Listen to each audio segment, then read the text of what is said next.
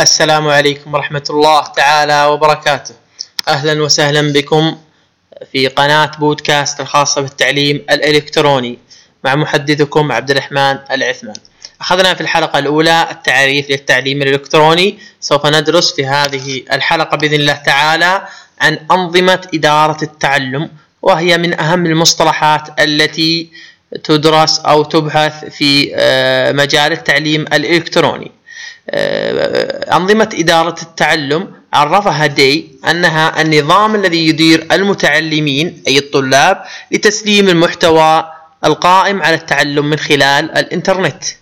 إذا أي محتوى يدرس للمتعلمين من خلال الإنترنت يمكن لنظام إدارة التعلم آه، إدارته. وهو نظام يدير بشكل عام الأنشطة التعليمية لتحسين قدرات المتعلمين. فيما ذهب السلوم تعريف 2011 أنه نظام لإدارة ضامن إلكتروني لإدارة وتوثيق وتتبع والإبلاغ عن سير المقررات الدراسية أو البرامج التدريبية والطلاب أو المتدربين وتوفير إمكانية التعلم والتدريب التعاوني وإتاحة المشاركة والتواصل بين المستخدمين والمعلم أو المدرب وإدارة كاملة للعملية التعليمية إلكترونيا.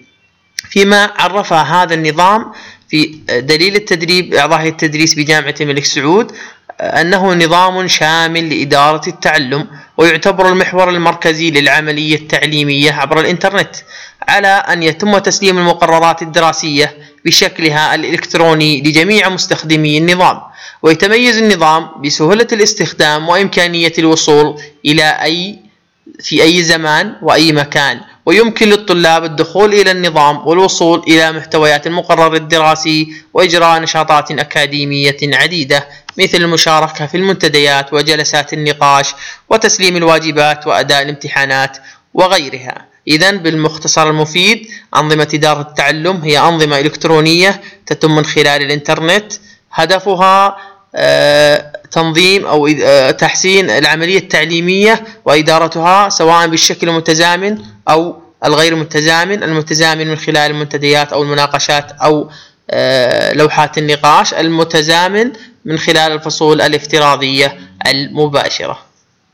ويمكن للمعلم في هذه في هذا النظام رفع الواجبات والاختبارات والتقييم. كذلك للطالب بإمكانه الحصول على الدرجة وبإمكانه آه، التواصل مع المعلم. والسلام عليكم.